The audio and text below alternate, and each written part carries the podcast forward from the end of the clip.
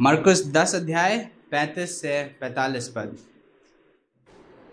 तो आज का संदेश पैंतीस पद से पैंतालीस पद से होगा, लेकिन मैं बत्तीस पद से पढ़ना आरंभ करता हूँ। और वे यरूशलेम को जाते हुए मार्ग में थे। और यीशु उनके आगे आगे चल रहा था। वे चकित थे और जो पीछे चल, चले आए थे, वे भयभीत थे। वो फिर बारहों को अलग ले आए, ले गया और जो कुछ उसके साथ घटने वाला था, उन्हें बताने लगा। देखो, हम यरूशलेम जा रहे हैं और मनुष्य का पुत्र मुख्य याजकों और शास्त्रियों के हाथ पकड़वाया जाएगा। और वे उसे प्राण दंड के योग्य ठहराकर गहर योदियों को सौंपेंगे। और वे उसका उपहास करेंगे, उस पर थूकेंगे, उसे कोड़े मारेंगे और मार डालेंगे, और वह तीन दिन बाद पुनः जी उठेगा। तब जब्दी के दो पुत्र याकूब और यहोना उसके पास आकर कहने लगे, हे hey गुरु, हम चाहते हैं कि जो कुछ हम तुझसे मांगे वही तू हमारे लिए करे। और उसने उनसे कहा तुम क्या चाहते हो कि मैं तुम्हारे लिए करूँ? उन्होंने उससे कहा, तेरी महिमा में हम में से एक तेरे दाहिने और दूसरा तेरे बाएँ बैठे परंतु यीशु ने उनसे कहा, तुम नहीं जानते कि तुम क्या मांग रहे हो। जो प्याला मैं पीने पर हूँ, क्या तुम पी सकते हो? या जो बपतिस्मा में लेने पर हूँ, क्या तुम ले सकते हो? और उन्होंने उससे कहा, हम कर सकते हैं। और यीशु ने उनसे कहा, वो प्याला जो मैं पीने पर हूँ, तुम पियोगे, और जो बपतिस्मा मैं लेने पर हूँ, उसे भी तुम लोगे, परंतु अपने दाहिने या बाएँ बैठाना मेरा काम नहीं। ये उन्हीं के लिए है जिनके लिए तैयार किया गया है। ये सुनकर दसों चेले याकूब और यहुन्ना पर खिसिया गए। अतः यीशु ने उनको पास बुलाकर उनसे कहा, तुम जानते हो कि गैर यहूदियों के अधिकारी जो गैर यहूदियों के अधिकारी समझे जाते हैं, वे उन पर प्रभुता करते हैं और उनमें जो बड़ा है, उन पर अधिकार जताते हैं। परंतु तुम में ऐसा नहीं है। वरन जो कोई तुम में बड़ा बनना चाहे वह तुम्हारा सेवक बने और जो तुम में प्रधान होना चाहे, वो सबका दास बने। क्योंकि मनुष्य का पुत्र भी अपनी सेवा कराने नहीं वरन सेवा करने और बहुतों की फिरौती के मूल्य में प्राण देने आया। यदि आज आपके पास मौका होता कि आप यीशु मसीह से मिल सकते और आप यीशु मसीह से अपनी दिल की बात कह सकते थे, आप यीशु मसीह को बोल सकते थे कि आप मुझे डैश दीजिए। तो उस डैश में आप क्या भरेंगे? आशा है जब मैंने ये प्रश्न पूछा, आपके मन में कुछ ना कुछ तो आया होगा। ठीक है?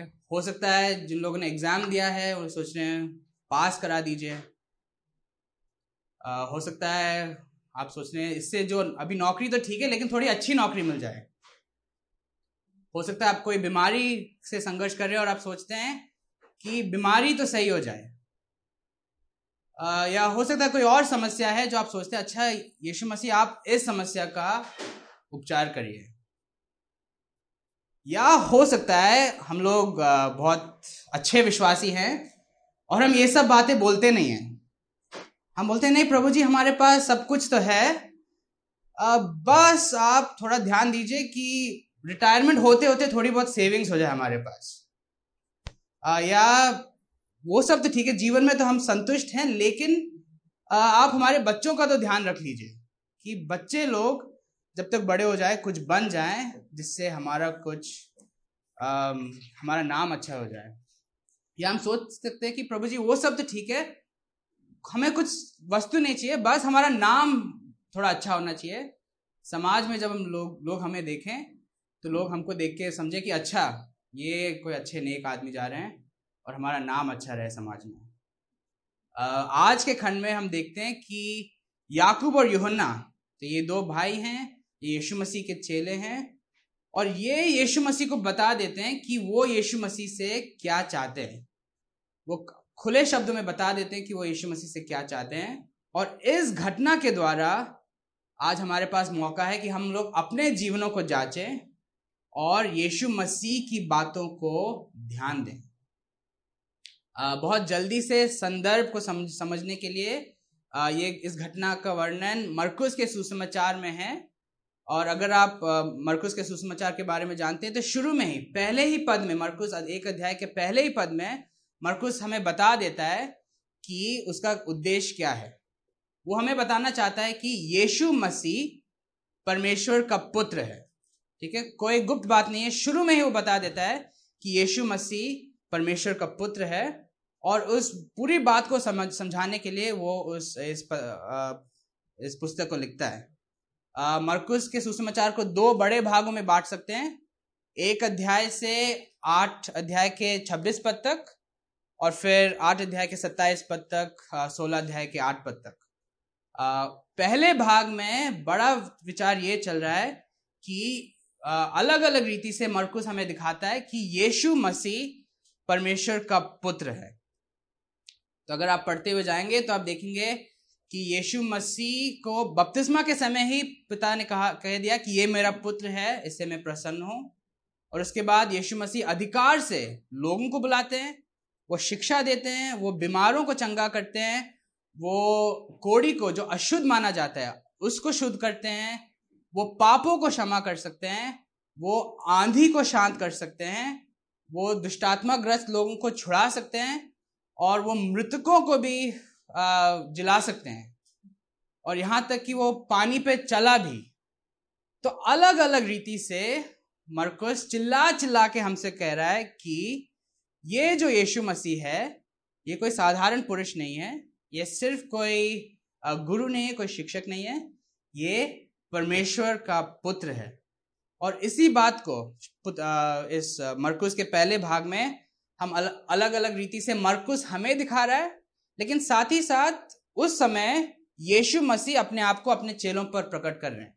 तो चेले लोग को, चेलों को यीशु मसीह ने बुलाया अपने पास एंड ये लगभग तीन साल के समय तक चेले लोग भी समझ रहे थे, या कोशिश कर रहे थे कि इस व्यक्ति, ये व्यक्ति है कौन? इसके पीछे हम लोग चल रहे हैं, लेकिन ये है कौन? एंड कभी कभी वो समझ पा रहे थे कभी कभी वो नहीं भी समझ पा रहे थे। और फिर जब हम आठ अध्याय में उनतीस पद में आते हैं तो वहाँ पे यीशु मसीह सीधे सीधे उनसे पूछ देता है कि तुम लोग क्या सोचते हो? मैं कौन हूँ? और यहाँ पे आपको याद होगा कि पत्रस, जो कि एक महीने में बाकी चेलों की तरफ़ से बोल रहा है, और वो कहता है कि तू मसीह है, तू ख्रीष्ट है, तू मसीहा है। तो वो अभिषेक जन है जिसकी प्रतिज्ञा पुराने नियम में की गई थी, जो आके इज़राइल को छुड़ाएगा। और एक बार तो मरकुस के पुस्तक में एक बार जब पत्रस ने यह घोषणा कर दी, उसके बाद से पूरे पुस्तक में एक ही विचार आगे बढ़ती है कि यीशु मसीह अब मरने जा रहा है। अलग अलग रीति से मरकुस हमें यीशु मसीह की मृत्यु की ओर ले जाता है। यीशु मसीह स्वयं अपनी मृत्यु की भविष्यवाणी तीन बार करते हैं। आठ अध्याय के इकतीस पद में, उसके बाद नौ अध्याय के इकतीस पद में, और फिर दस अध्याय के तैतीस और चौंतीस पद में। वो भविष्यवाणी करते हैं, वो अपने शिष्यों को बताते हैं कि क्या होने वाला है, और फिर ये लोग धीरे धीरे यरूशलेम तक पहुँच जाते हैं। यरूशलेम में वहाँ के मंदिर के अधिकारी शास्त्री, फरीसी, सदुकी, याजक सब लोग यीशु मसीह का विरोध करते हैं, और फिर वो उसको गिरफ़्तार करते हैं, और वो मारा जाता है। आज का जो जो खंड जिसको हमने पढ़ा है, ये पुस्तक के दूसरे भाग में आता है। और जैसे मैंने पढ़ा, इससे तुरंत पहले यीशु ने तीसरी बार अपने होने वाली मृत्यु की भविष्यवाणी की है। थोड़े समय के लिए आप, हम सब प्रयास कर सकते हैं कि हम ये सोचने का प्रयास कर सकते हैं कि चेले लोगों के मन में क्या चल रहा होगा इस समय। लगभग तीन साल वो यीशु मसीह के साथ रहे हैं। उन्होंने यीशु मसीह की शिक्षाओं को सुना है। उन्होंने यीशु मसीह के आश्चर्य कर्मों को देखा है। और वो इतना तो समझ गए कि ये यीशु मसीह जो है, ये कोई गुरु है, जो कि परमेश्वर की ओर से है और इसमें सामर्थ है कि अलग अलग आश्चर्य कर्म उसने किया। तो इतना तो वो समझ गए कि ये एक सामर्थी गुरु है, एक सामर्थी भविष्यवक्ता है जो परमेश्वर की ओर से है। और वो ये बात भी समझ गए थे कि यीशु मसीह बार बार बात करते हैं परमेश्वर के राज्य के बारे में। वो, उसने कहा, परमेश्वर का राज्य निकट है। अलग अलग दृष्टांत उसने दिए राज्य के बारे में बात करते हुए। लेकिन लगभग जब तीन साल खत्म होने पर थे और पत्रस ने कह दिया कि मसीहा है तो चेले लोग ज़रूर परेशान हुए होंगे क्योंकि उनके उनके समझ से यीशु कुछ अजीब बातें बोलने लगे। यीशु कहने लगा कि मैं तो मरने जा रहा हूँ। मैं मरने जा रहा हूँ, मुझे मैं, हम लोग वहाँ जाएँगे और मुझे मारा जाएगा। और ना केवल यीशु मसीह कह रहे कि मैं मरने जा रहा हूँ, लेकिन वो पहले वो गलील में थे जो उत्तर की दिशा में थी, और वो धीरे धीरे अब यरूशलेम की ओर जाने लगे। और जब यीशु मसीह अपनी मृत्यु की बात कर रहे थे तो पहले भी हम देखते हैं कि आठ अध्याय में यीशु ने उनसे कहा कि मैं मरने जा रहा हूँ तुरंत पत्रस यीशु मसीह को डांटने लगा। क्यों? क्योंकि आप मसीहा हैं। मसीहा का काम है दूसरे लोगों को हराना खुद मारना मरना नहीं। आ, लेकिन यीशु ने आठ अध्याय में उस, आ, उसको उसको उल्टा उसको डांट दिया और यीशु ने कहा कि मैं तो मरने जा रहा हूँ लेकिन आठ अध्याय के चौतीस पद में यदि कोई मेरे पीछे आना चाहे तो वो अपने आप को अपने आप का परित्याग करें और अपना क्रूस उठाकर मेरे पीछे चले। तो ये दुख हटाने वाला दुख हटाने वाली बात है। यीशु तक सीमित नहीं है। उसने कह दिया कि नहीं आप लोगों को भी ये सब करना पड़ेगा। आ, उसके तुरंत बाद नौ अध्याय में हम देखते हैं यीशु मसीह का रूपांतरण होता है। और पत्रस याकूब और योहन्ना यीशु को महिमा में देखते हैं। उस पहाड़ पर जहाँ पे मूसा और एलिया भी उनके साथ थे। और उसके कुछ समय बाद नौ अध्याय के इकतीस पद में फिर से यीशु मसीह ने अपनी मृत्यु की बात की। और उसके तुरंत बाद अगर आप देखें नौ अध्याय के पैंतीस पद में नौ अध्याय के तैतीस से आगे, चेले लोग आपस में बहस करने लगे कि हम में से सबसे बड़ा कौन है? और उसी बात को उत्तर देते हुए पैंतीस पद में यीशु कहते हैं, यदि कोई प्रथम स्थान चाहे तो वो सबसे अंतिम हो और सबका सेवक बने। और अब तीसरी बार, दस अध्याय के तैतीस और चौतीस पद में यीशु बहुत स्पष्ट रीति से अपने चेलों को बताता है कि हम लोग यरूशलेम जा रहे हैं और यरूशलेम में हो जाके क्या होने वाला है।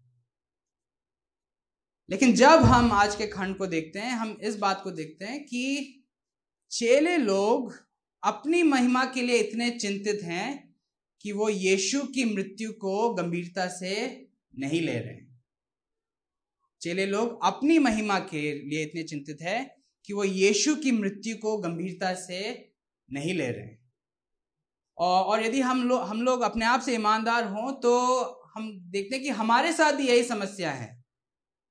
अक्सर हम लोग अपनी महिमा के लिए इतने चिंतित हैं, अपने जीवनों के बारे में इतने सोचते हैं कि हम लोग भी यीशु मसीह की मृत्यु को ठीक से नहीं समझते हैं। और हमें मानना पड़ेगा कि ये हमारी वास्तविकता है कि हम लोग हम लोग के विचार ऐसे हैं। लेकिन आज के संदेश में हम एक बड़ी बात को देखेंगे और वो ये है कि यीशु के पीछे चलने का अर्थ है यीशु के समान दुख उठाना और एक दूसरे की सेवा करना यीशु के पीछे चलने का अर्थ है, यीशु के समान दुख उठाना और एक दूसरे की सेवा करना Following Jesus means suffering and serving one another like Jesus. यीशु के पीछे चलने का अर्थ है, यीशु के समान दुख उठाना और एक दूसरे की सेवा करना। और इस इस एक बात में जैसे कि आप सुन रहे हैं उसमें दो बातें हैं। पहले पैंतीस पद से चालीस पद में हम लोग देखेंगे कि यीशु के पीछे चलने वाले लोग दुख उठाएँगे। यीशु के पीछे चलने वाले लोग दुख उठाएँगे। और फिर इकतालीस से पैतालीस पद में यीशु के पीछे चलने वाले लोग एक दूसरे की सेवा करेंगे। तो आइए हम इस पहले भाग को देखें। पैतीस पद से चालीस पद में हम यहाँ एक वार्तालाप को देखते हैं जिसमें याकूब और योहन्ना यीशु से बात कर रहे हैं। ध्यान दीजिए, ये लोग यरूशलेम की ओर जा रहे हैं और जहाँ यीशु ने कहा, वो मैं मरने जा रहा हूँ। और पैतीस पद में इन भाइयों की बात को सुनिए। हे गुरु हम चाहते हैं कि जो कुछ हम तुझसे मांगे वही तू हमारे लिए करे। आ, वे लोग कुछ मांगने जा रहे हैं और वे चाहते हैं कि यीशु मसीह बात को सुनने से पहले ही उनकी बात को मान जाए। कभी कभी छोटे बच्चे ऐसे करते हैं। वो अपने मम्मी से कुछ मांगते हैं लेकिन उससे पहले वो बोल देते हैं कि आप मम्मी मना मत करिए प्लीज़ ठीक है कुछ टॉफी मांगते हैं दुकान में वो कुछ दिलाना चाहते हैं बोलते हैं हमको कुछ दिलाई दिलाइए और अगर आप हाँ बोल देंगे तो फंस गए क्योंकि आपने हाँ बोल दिया तो आपको देना ही पड़ेगा। आ, लेकिन आ, आप सोचिए यीशु मसीह के बारे में सोचिए वो जब चेलों ने इस इन दोनों ने इस प्रकार की बात कह दी तो यीशु मसीह के मन में आ, क्या चल रहा होगा? मरकुस हमें ये नहीं बताता है कि यीशु मसीह क्या सोच रहा है लेकिन यीशु उनसे कहता है कि तुम क्या चाहते हो कि मैं तुम्हारे लिए क्या करूँ?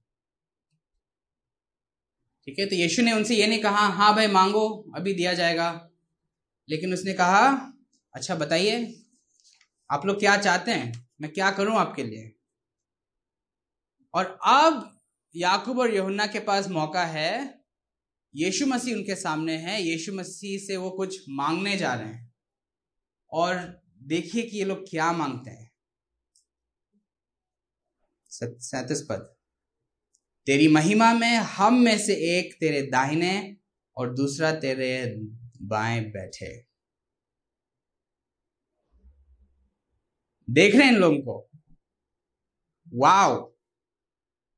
अभी अभी यीशु मसीह ने कहा कि मैं मरने जा रहा हूँ यरूशलेम में।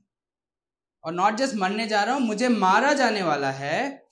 और इन लोगों को क्या चाहिए? इन लोगों को एक्चुअली कुर्सी चाहिए। इनके मन में यीशु तो राजा है, यीशु बहुत प्रतापी है।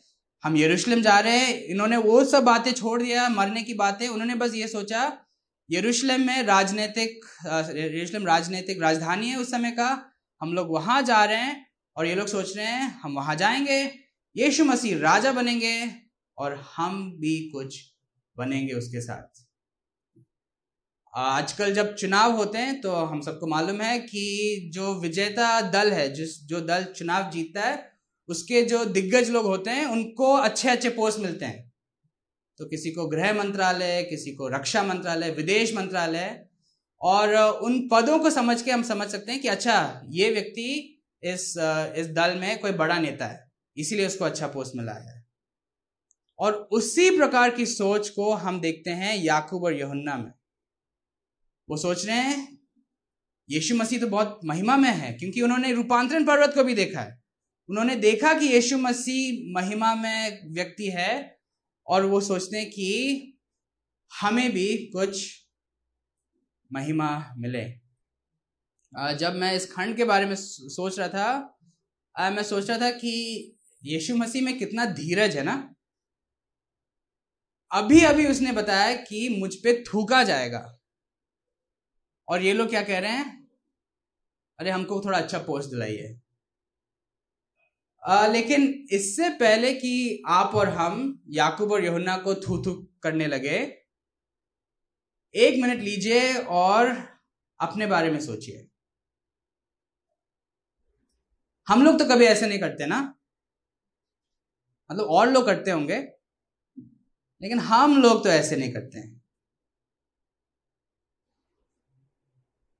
यदि एक साल में हम जितने प्रार्थनाएँ करते हैं परमेश्वर से, यदि उसकी एक लिस्ट बना दी जाए इसकी एक सूची बना दी जाए तो क्या क्या होगा उस लिस्ट में? कितनी बार हमारी प्रार्थनाएँ भी याकूब और यहुन्ना के समान हैं, जो परमेश्वर की बातों को छोड़ देते हैं और सिर्फ़ अपनी ही बातों में सीमित रहते हैं। कितनी बार हमारी प्रार्थनाओं में हम परमेश्वर की इच्छा को किनारा करते हैं और हम अपनी इच्छा की पूर्ति चाहते हैं। और हम भी ऐस, ऐसी सोचते हैं याकूब और यहुन्ना के साथ। हम भी सोचते हैं प्रभु जी ना मत बोलिए। हम तो आपके पीछे चल रहे हैं। हम आप ही के तो लोग हैं। हम तो हम प्रार्थना कर रहे हैं, हम उपवास के साथ भी प्रार्थना कर रहे हैं। तो प्रभु जी, आप नाम मत बोलिए। हम जो भी मांग रहे हैं, हम हाँ हम नौकरी मांग रहे हैं हाँ हम गाड़ी मांग रहे हैं, लेकिन हम वो भी आप ही की महिमा के लिए मांग रहे हैं। तो प्रभु जी, दीजिए ना। लेकिन प्रभु को धन्यवाद हो उसके धीरज के लिए, जो हमारी ऐसी प्रार्थना को सहता है। जब हम यीशु के उत्तर को देखते हैं तो ये लोग पद चाहते हैं और जहाँ तक पद की बात है तो चालीस पद में यीशु उनको बोलता है। तो यीशु ये नहीं कहता कि हाँ पद मिलेगा हाँ दाहिने और बाएँ बैठ बैठोगे लेकिन यीशु उनको सीधे सीधे कहता है कि आ, ये कुर्सी वगैरह देने का काम मेरा नहीं है। जिसको जिसके लिए वो तैयार किया गया है उसको वो मिल जाएगा। तो आप दोनों जो हैं परेशान मत होइए कि आप कहाँ बैठेंगे। क्योंकि ये अभी आपकी बात, आप, आपको इससे कोई मतलब नहीं है अभी। जिसके लिए वो ठहराया गया है, उसको मिलेगा। लेकिन ये बात कहने से पहले अड़तीस और उनतीस पद में यीशु उन्हें सिखाता है कि उसके पीछे चलने का अर्थ अभी महिमा नहीं है, लेकिन दुख उठाना है। देखिए अड़तीस और उनतीस पद में। पहले यीशु सीधे सीधे उनको बताता है कि तुम नहीं जानते कि तुम क्या मांग रहे हो। और फिर यीशु उनसे पूछता है कि क्या वे उस प्याले को पीने के लिए तैयार है जिसे यीशु पीने जा रहा है? और उस बपतिस्मा को लेने के लिए तैयार हैं जिसे यीशु लेने जा रहा है। तो ये हम, ये सोचने की बात है, ये प्याला और बपतिस्मा क्या चीज़ है? ये दोनों चीज़ें, ये चित्रण हैं जो पुराने नियम से लिए गए हैं और दोनों के अलग अलग अर्थ हैं, लेकिन ये यीशु मसीह के होने वाले घटनाओं को वर्णन करते हैं। प्याला परमेश्वर के प्रकोप को, परमेश्वर के क्रोध का प्रतीक है। बाद में आप भजन संहिता पिचहत्तर, उसके आठ पद को देख सकते हैं। और चित्रण कुछ इस प्रकार से है, आप कल्पना कर सकते हैं, एक प्याला, एक कप, और ऊपर तक उसमें परमेश्वर का प्रकोप उड़ेल दिया गया है। और जिन लोगों पर परमेश्वर का न्याय पड़ता है उनको ये पूरा ये प्याला दिया जाता है और उनको बोला जाता है कि पियो और इसके आखिरी बूंद तक इसको पियो ताकि परमेश्वर का जो पूरा प्रकोप है उसको तुम सहो। तो ये है वो प्याला परमेश्वर का प्रकोप। और, और दूसरी और बपतिस्मा। अच्छा बपतिस्मा का जो अर्थ है शाब्दिक अर्थ है वह डूबना। ठीक है? इसीलिए जब हम लोग बपतिस्मा देते हैं तो व्यक्ति को पानी में डुबो के बाहर निकालते हैं। और यीशु मसीह यहाँ डूबने की बात कर रहे हैं। और ये भी पुराने नियम में अक्सर जब भजन, भजनकार या अगर आप योन, आपको योना याद है या अलग अलग भजनों में, डूबना एक चित्रण है मृत्यु का। ठीक है? डूबना मतलब मृत्यु मृत्यु से संघर्ष कर रहे हैं। और दाऊद ने काफ़ी बार उदाहरण के लिए उनहत्तर भजन में, भजन उनहत्तर के एक और दो पद आप बाद में देखेंगे तो वहाँ पे डूबने का चित्रण दिया गया है मृत्यु के लिए। तो यीशु मसीह याकूब और यहुन्ना से कह रहा है, तुम लोग सोच रहे हो कि मुझे महिमा मिलने वाला है, लेकिन मैं परमेश्वर के क्रोध को सहने जा रहा हूँ और मैं मरने जा रहा हूँ क्या तुम अभी भी मेरे दाहिने और बाएँ बैठना चाहते हो? और ये लोग क्या कहते हैं? उनतालीस पद। हम कर सकते हैं। आत्मनिर्भरता देख रहे हैं इनमें। कॉन्फिडेंस ना? हाँ हम कर लेंगे। अरे, कोई बात नहीं। जो भी होगा, हम आपके साथ हैं। हम आएँगे। और उनके, उनकी बात को उत्तर देते हुए यीशु मसीह क्या कहते हैं उनतालीस पद में? वो प्याला जो मैं पीने पर हूँ, तुम पियोगे? और जो बपतिस्मा मैं लेने पर हूँ, उसे भी तुम लोगे? याकूब और यहुन्ना भी इस प्याले को पिएँगे और उस बपतिस्मा को लेंगे। अच्छा क्या इसका मतलब ये है कि याकूब और यहुना परमेश्वर के प्रकोप को, पाप के प्रति परमेश्वर के प्रकोप के प्याले को पिएँगे हम लोग जानते हैं कि ऐसी बात नहीं है ना? यीशु मसीह, अगर हम लोग यीशु मसीह पर विश्वास करते हैं, यीशु मसीह के विश्वासियों को, यीशु मसीह के चेलों को उस प्याले को नहीं पीना है, क्योंकि यीशु मसीह ने हमारे स्थान में उसे पी लिया। तो ना तो याकूब को पीना होगा वो प्याला ना यहुन्ना को पीना पीना होगा वो प्याला ना कोई भी व्यक्ति जो परमेश्वर जो यीशु मसीह पर विश्वास करता है ऐसे किसी व्यक्ति को उस प्याले को नहीं पीना पड़ेगा। आ, लेकिन यहाँ पे जो बात हो रही है वो बात हो रही है कि याकूब और यहुन्ना को दुख उठाना पड़ेगा और यहाँ तक के हो सकता है मृत्यु का भी सामना करना पड़ेगा। आ, हम कैसे जानते हैं कि यीशु मसीह इस बारे में बात करें कि दुख उठाना होगा। नए नियम में बार बार अलग अलग लेखक अलग अलग रीति से इसी बात को कहते हैं कि मसीही जीवन इस पृथ्वी पर दुख उठाने वाला जीवन है। नए नियम में कहीं भी हमसे प्रतिज्ञा नहीं की गई कि इस दुनिया में, इस पृथ्वी पर हम आराम से दिन काटेंगे। हाँ आने वाले नई सृष्टि में हम परमेश्वर के साथ शांति का अनुभव करेंगे लेकिन इस दुनिया में प्रेरितों ने नए नए शिष्यों को भी नए नए चेलों को भी इसी बात को सिखाया है कि दुख उठाते हुए हम लोग परमेश्वर के राज्य में प्रवेश करेंगे। और ना केवल नए नियम इसकी शिक्षा देता है, हम इसके उदाहरण भी देखते हैं पूरे नए नियम में। याकूब तो याकूब और यहोना यीशु मसीह के पास आए, प्रेरितों के काम बारह अध्याय में। याकूब का सर तलवार से काट दिया गया, वो मार दिया गया। प्रेरितों ने दुख उठाया। तो अगर आप प्रेरितों के काम में पढ़ेंगे तो अलग अलग लोगों के बारे में आप देखते हैं कि उन्होंने दुख उठाया। दूसरा करंथियों में आप पॉलुस के बारे में पढ़िए कि उसने कितना दुख उठाया। प्रेरितों ने दुख उठाया, लेकिन सामान्य विश्वासियों ने भी दुख उठाया। उनको उनके घर से भगा दिया गया है। और यीशु मसीह के जो चेले थे, कहा जाता है इतिहास, कलिसिया इतिहास में, केवल यहुन्ना है जो बुढ़ापे में जाके प्राकृतिक कारणों से मरा। बाकी सबको अलग अलग रीति से मार डाला गया।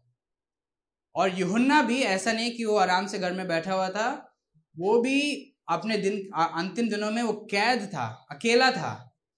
और उसके उसके जीवन में अलग अलग बार उसने सुना अच्छा वो भी मर गए उसको भी मारा गया, उसको भी मारा गया, और अंत में वो कैद में, अकेले, वो भी मर गया। और यीशु मसीह उन लोग को इसके लिए तैयार कर रहे हैं, वो कह रहे हैं कि ये तुम्हारे साथ होगा। लेकिन इसके साथ इस बात को ध्यान दीजिए कि यीशु मसीह किस प्याले और किस बपतिस्मा की बात कर रहे हैं। वो उस प्याले की बात कर रहे हैं, वो उस बपतिस्मा की बात कर रहे हैं, जिसे वो खुद पीने जा रहा है। वो उस बपतिस्मा की बात कर रहा है, जिसको वो खुद लेने जा रहा है। यीशु मसीह के शिष्यों को दुख उठाना पड़ेगा, लेकिन उससे पहले यीशु मसीह स्वयं दुख उठाएगा। और जब यीशु मसीह चेलों को या हमें दुख उठाने के लिए बुलाता है तो वो ऐसी किसी भी बात के लिए हमें नहीं बुला रहे जो उसने खुद नहीं किया है पहले। वो जानता है कि दुख उठाने का मतलब क्या है। और वो जानता है कि जिस प्रकार से उसके लिए महिमा से पहले क्रूस का रास्ता था, उसी प्रकार उसके चेलों के लिए भी। एक दिन महिमा होगी, लेकिन अभी दुख उठाना है हमें।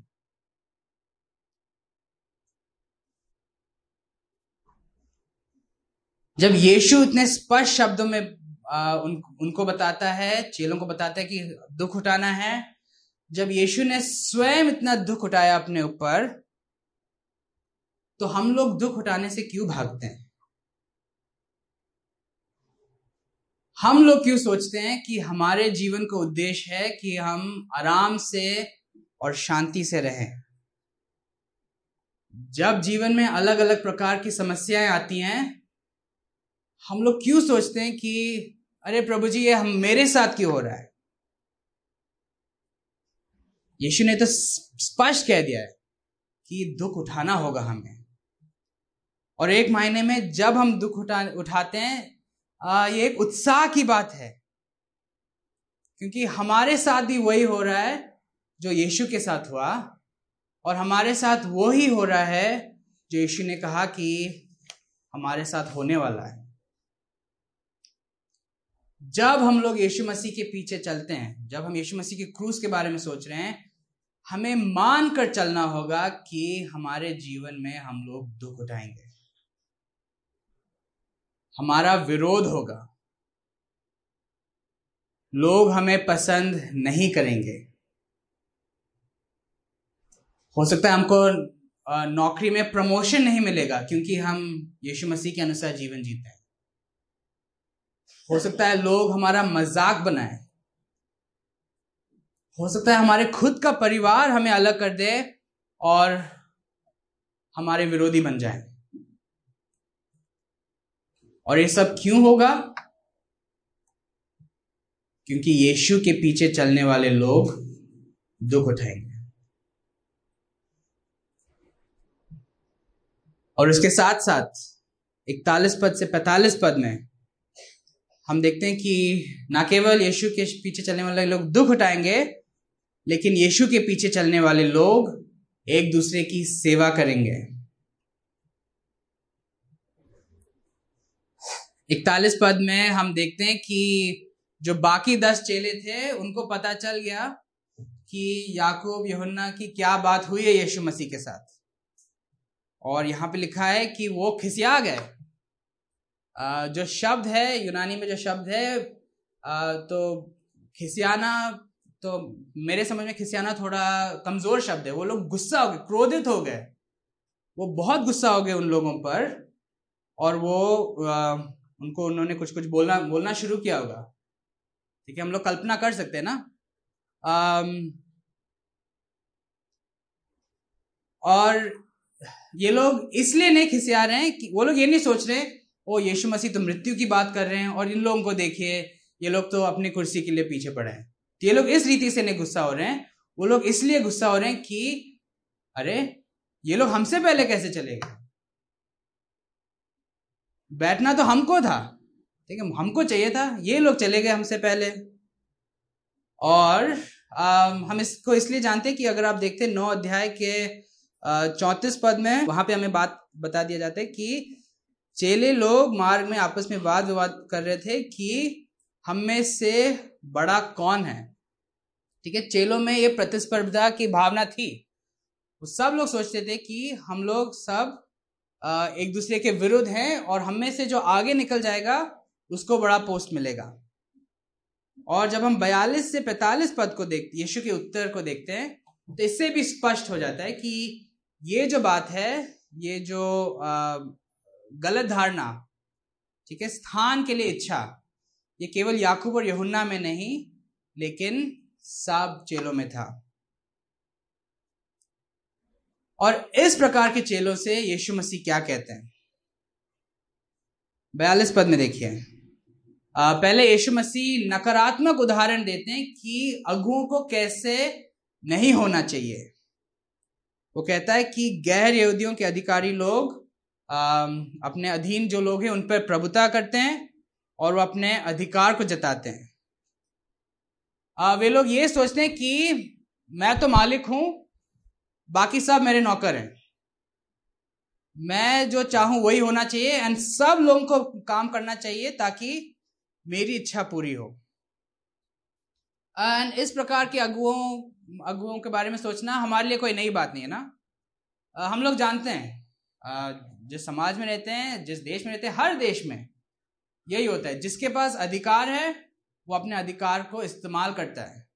ठीक है? थोड़ा सा भी अधिकार है किसी व्यक्ति के पास तो वो उसको जताने लग जाता है। आजकल आप किसी बड़े दुकान में जाइए तो जो व्यक्ति हैंड सैनिटाइजर आपके ऊपर छिड़क रहा है, ठीक है? आप गलती से उसको बिना मिले चले गए तो आपके गुस्सा होने लग जाता है। कि उसके थोड़ा सा अधिकार, उसको ये बोला गया है कि भाई जितने लोग आते हैं, उसको, उनको हैंड सैनिटाइज करिए, उनका थर्मोमीटर चेक कर लीजिए। लेकिन वो उस ज़िम्मेदारी को इतना समझ लेते हैं कि वो गुस्सा होने लगता है। अरे, आप आए नहीं। हम बुला रहे थे, आवाज़ लगा रहे थे, आप नहीं आए। एंड गड़बड़ी सिर्फ़ उनमें नहीं है, हम सब में है ना। थोड़ी सी अब हमको अधिकार मिले। ठीक है, छोटे बच्चों को, आप बड़े बच्चे को बोले कि आप अपनी छोटी बहन का ध्यान रखिए, वो अधिकार जताने लग जाता है। वो सोचता है कि अब मैं ही मालिक हूँ। हम सब लोग की यही दिक्कत है कि अधिकार मिलते ही हम लोग उड़ने लग जाते हैं। और दुनिया में भी जब लोग लीडरशिप की बात करते हैं, अगुवाई की बात करते हैं तो सब लोग यही कहते हैं कि एक लीडर को जो है थोड़ा अलग होना चाहिए। ठीक है, जब वो यहाँ से चले तो लोगों को मालूम होना चाहिए अच्छा ये लीडर हैं। ठीक है? अगर भीड़ में एक लाख भी लोग हैं तो लीडर को सबको देखना चाहिए। क्योंकि उसका चलने का ढंग थोड़ा लाइक अलग स्टाइल का होगा। लेकिन यीशु मसीह उस प्रकार के लीडरशिप को, उस प्रकार के अगुवाई को, उस प्रकार के शिष्यों को नकारता है। वो क्या कहता है? परंतु तुम में ऐसा नहीं है। तिरालीस पद के आगे। तो फिर यीशु के अनुसार अगुओं को कैसा होना चाहिए?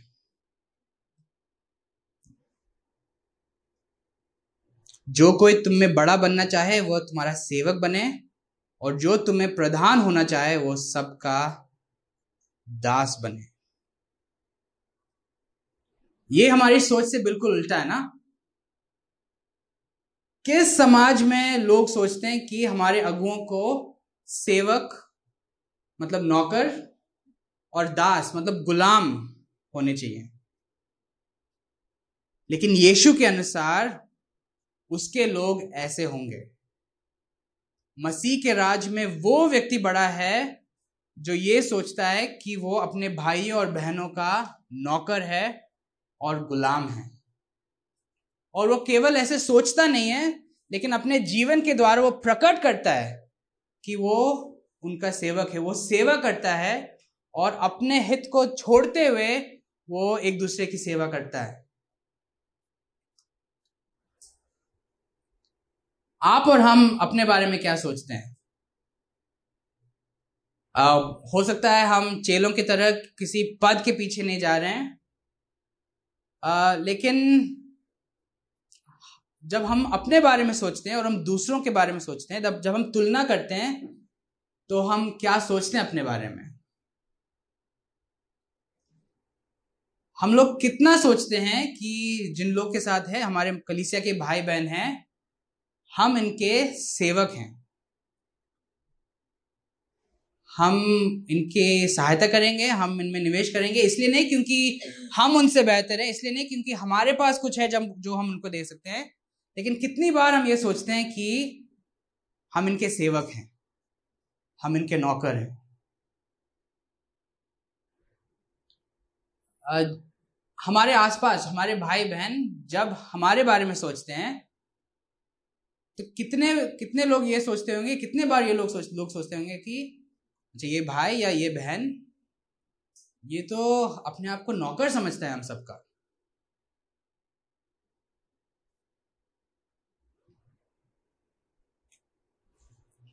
अच्छा दूसरों को रहने दीजिए ना, क्योंकि हम ढोंग करके लोगों को ये एहसास दिला सकते हैं। हम लोग क्या वास्तव में अपने आप को सोचते हैं कि हम अपने मसीह भाई बहनों के सेवक हैं? और ये केवल कार्यों की बात नहीं है, प्रकट करने की बात नहीं है, ये हृदय की बात है। क्या हम अपने अंदर नम्र हैं और हम जानते हैं कि परमेश्वर के सामने हम कुछ नहीं हैं और क्या हम इस बात को याद करके एक दूसरे की सेवा करते हैं? यीशु मसीह के अनुसार उसके शिष्य ऐसे लोग होंगे। वो सेवक होंगे, वो दास होंगे। लेकिन यीशु मसीह ये लोगों को ये क्यों कह रहा है कि उनको ऐसा करना चाहिए? क्या बात होगी जो हमें प्रेरित करेगी कि हम सेवक बन जाएँ? पैतालीस पद। क्योंकि मनुष्य का पुत्र भी अपनी सेवा कराने नहीं, वरन सेवा करने और बहुतों की फिरौती के मूल्य में प्राण देने आया। एक बार फिर से यीशु अपने चेलों से वही करने के लिए कह रहा है जो वो खुद करता है। मरकुस दस अध्याय का पैतालीस पद इस पुस्तक का एक महत्वपूर्ण पद है, क्योंकि ये हमें बताता है यीशु मसीह के आने के उद्देश्य के बारे में। मरकुस मरकुस दिखाना चाहते हैं कि यीशु मसीह परमेश्वर का पुत्र है और वो परमेश्वर का पुत्र है जो मरने के लिए आया। और दस पैतालीस में ये बहुत स्पष्ट दिखाई देता है कि यीशु मसीह क्यों आया है। इस पद को अगर हम देखें तो सबसे पहले बात, यीशु मसीह अपने आप को मनुष्य का पुत्र कहते हैं। मनुष्य का पुत्र दानियल सात अध्याय की, के एक दर्शन की ओर संकेत है और वहाँ पे मनुष्य का पुत्र एक ऐसा व्यक्ति है जिसको परमेश्वर पूरे पृथ्वी का अधिकार देते हैं। अर्थात ये एक ये एक ऐसा व्यक्ति है जो वास्तव में खुद परमेश्वर है। तो यीशु मसीह परमेश्वर है, लेकिन वो इस संसार में क्यों आया? वो इसलिए नहीं आया ताकि सब लोग आके लाइन लगा के उसकी सेवा करें, लेकिन वो इसीलिए है, वो परमेश्वर है, वो इसलिए आया ताकि वो लोगों की सेवा कर सकें। और उसने लोगों की सेवा किस प्रकार से की? अपना प्राण देने के द्वारा।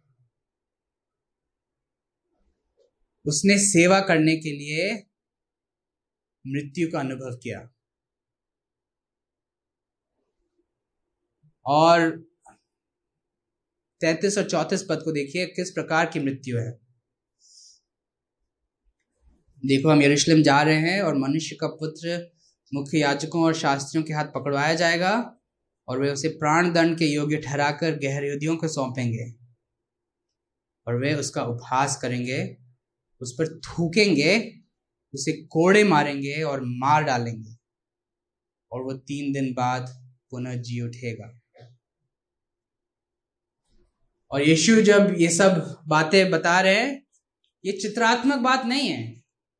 वो ये नहीं कह रहे कि एक महीने में मुझ पर थूका जाएगा। पंद्रह अध्याय निकालिए। पंद्रह अध्याय के उन्नीस, बीस पद। ठीक है, यहाँ पे सैनिकों को सौंप दिए गए यीशु मसीह, उन्नीस पद। वे उसके सर पे सरकंडे मारते और उस पर थूकते रहे और घुटने टेक कर उसे प्रणाम करते रहे। जब वे ठट्टा कर चुके तो बैजनी वस्त्र उतार कर उन्हें उसी के कपड़े पहना दिए और वे उसे क्रूज पर चढ़ाने के लिए बाहर ले गए। सेवा करते करते यीशु मसीह ने एक बेजती की मृत्यु को भी सह लिया। वास्तव में यीशु मसीह पर थूका गया और वो क्रूस पे चढ़ गया। और उसने ऐसा क्यों किया? बहुतों की फिरौती के मूल्य में। फिरौती का दाम, फिरौती का मतलब है वो साधारण रूप में वो पैसे हैं जिसको देकर किसी व्यक्ति को छुड़ाया जाता है।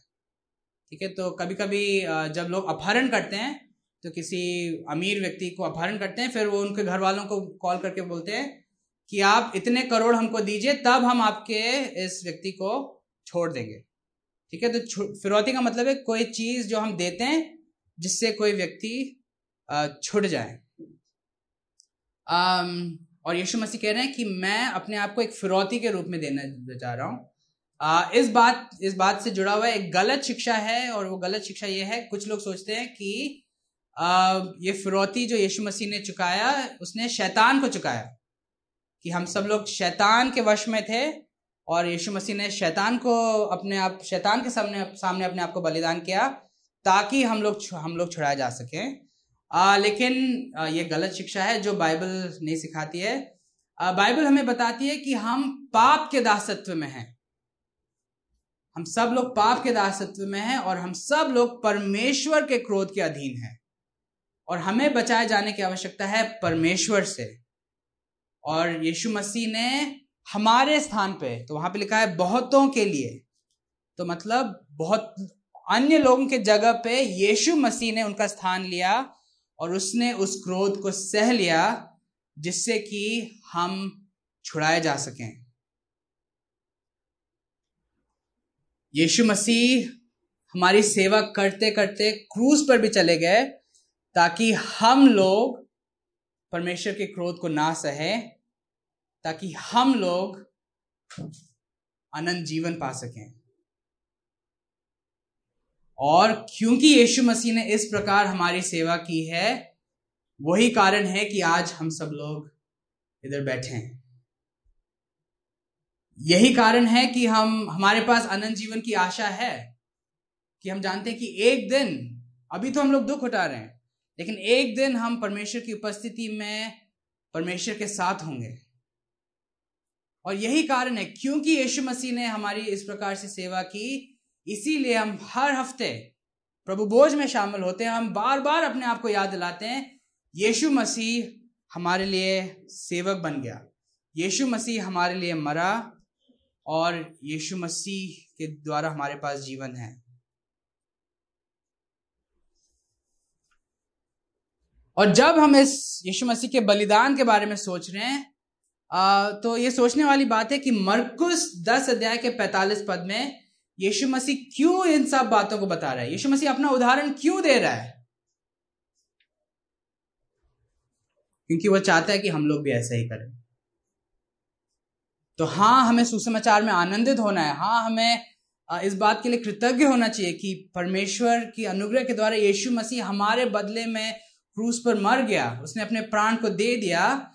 लेकिन यीशु मसीह का यहाँ उद्देश्य यह है कि चेले लोग समझ जाएँ और हम लोग समझ जाएँ कि हमें एक दूसरे की सेवा करनी चाहिए।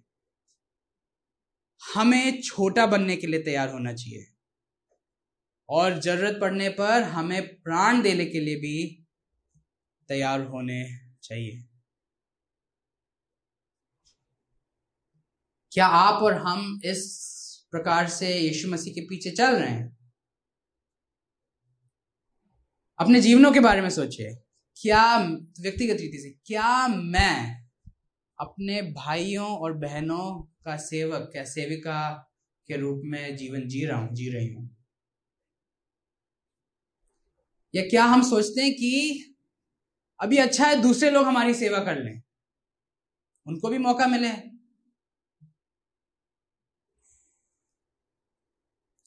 हमारे हृदय की वास्तविकता यह है कि हम में से किसी को स्वाभाविक रीति से सेवक बनना पसंद नहीं है।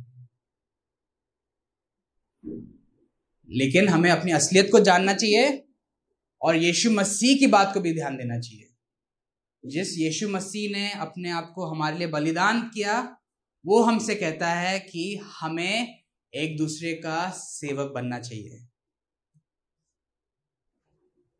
केवल शब्दों में नहीं केवल दिल से नहीं, लेकिन अपने वास्तविक व्यवहारिक जीवन में हमें एक दूसरे के सेवक बनने हैं। कितना सुंदर होगा ना, अगर इस कलीसिया में हर एक विश्वासी ये सोचे कि मैं कुछ नहीं हूँ। मैं तो अपने भाई और बहनों की नौकरानी हूँ या नौकर हूँ। कितना सुंदर होगा अगर हम में से हर एक व्यक्ति ये सोचे कि कैसे मैं इस भाई की सहायता करूँ, कैसे मैं सेवा करूँ। कितना सुंदर होगा कि हम सब लोग यीशु मसीह के क्रूज को अपने मन में रखें और यीशु मसीह जैसे चल चल रहा था, हम लोग भी वैसा ही चले। और ये सब कब होगा? परमेश्वर की सहायता से जब हम यीशु को देखेंगे और हम देखेंगे कि यीशु का जीवन कैसा था। जब हम ये समझ जाएँगे, हम लोग आज गीत गा रहे थे, यीशु के पीछे में चलने लगा। जब हम उस यीशु के देखें जिसके पीछे हम लोग चल रहे हैं।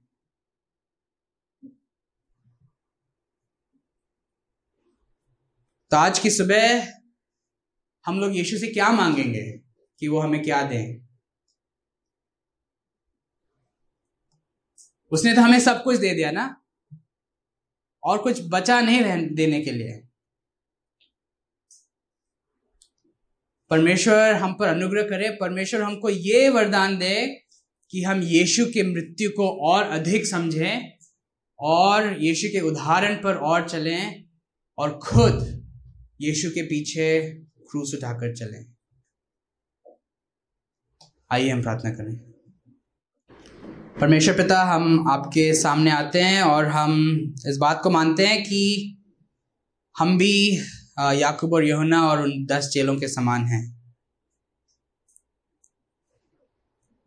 हम लोग अपने जीवनों में इतने व्यस्त हो जाते हैं, अपने बारे में इतने सोचते हैं कि हम, हमारे पास समय नहीं बचता है कि हम आपके क्रूज के बारे में सोचें और हम अक्सर भूल जाते हैं कि हम उस यीशु मसीह के पीछे चलते हैं, जिसने अपने आप को क्रूज पर बलिदान किया। हम भूल जाते हैं कि यीशु मसीह का जीवन दुख का जीवन था, और जब हमारे सामने दुख आते हैं तो हम कुड़कुड़ाने लग जाते हैं। हम भूल जाते हैं कि यीशु मसीह ने अपने आप को नम्र किया, और जब थोड़ी सी बात में कोई हमारी बेइज्जती करे तो हम गुस्सा हो जाते हैं। परमेश्वर पिता, हम पे दया करिए। ये क्रूस की जो कथा है, ये क्रूस की बात है यीशु मसीह का बलिदान सिर्फ़ हमारे दिमाग की बात ना रहे। ये सिर्फ़ एक ऐसी बात ना रहे जिसके बारे में सोच के हमारे अंदर भावनाएँ उभर के आए, लेकिन ये ऐसी बात हो जो हमारे व्यवहारिक जीवन को बदल दे। हमारी कलिसिया पे दया करिए। हमारी कलिसिया की सहायता करिए कि हम लोग साहस के साथ दुख उठाने के लिए तैयार हों। हम दुख में भी आप पर भरोसा कर रहे हैं। अलग अलग प्रकार के दुख में भी हम आप पर भरोसा कर रहे हैं। और हमारी सहायता करिए कि हम एक सेवा करने वाली कलीसिया हो सकें। प्रभु जी, हम अक्सर सिर्फ़ अपने आप को देखते हैं। हम, हमें सिखाइए कि हम अपनी आँखों को उठा के एक दूसरे को भी देखें। और हमें वो नम्रता दीजिए जब ताकि हम एक दूसरे की सेवा कर सकें।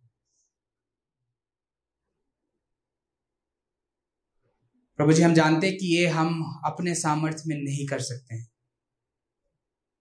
हमें और अधिक अपनी पवित्र आत्मा से भरिए ताकि हम यीशु के उदाहरण के अनुसार चलें।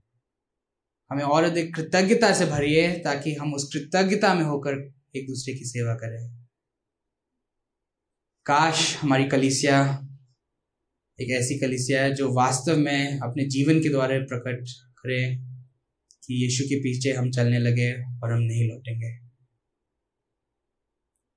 यीशु मसीह के नाम से प्रार्थना करते हैं।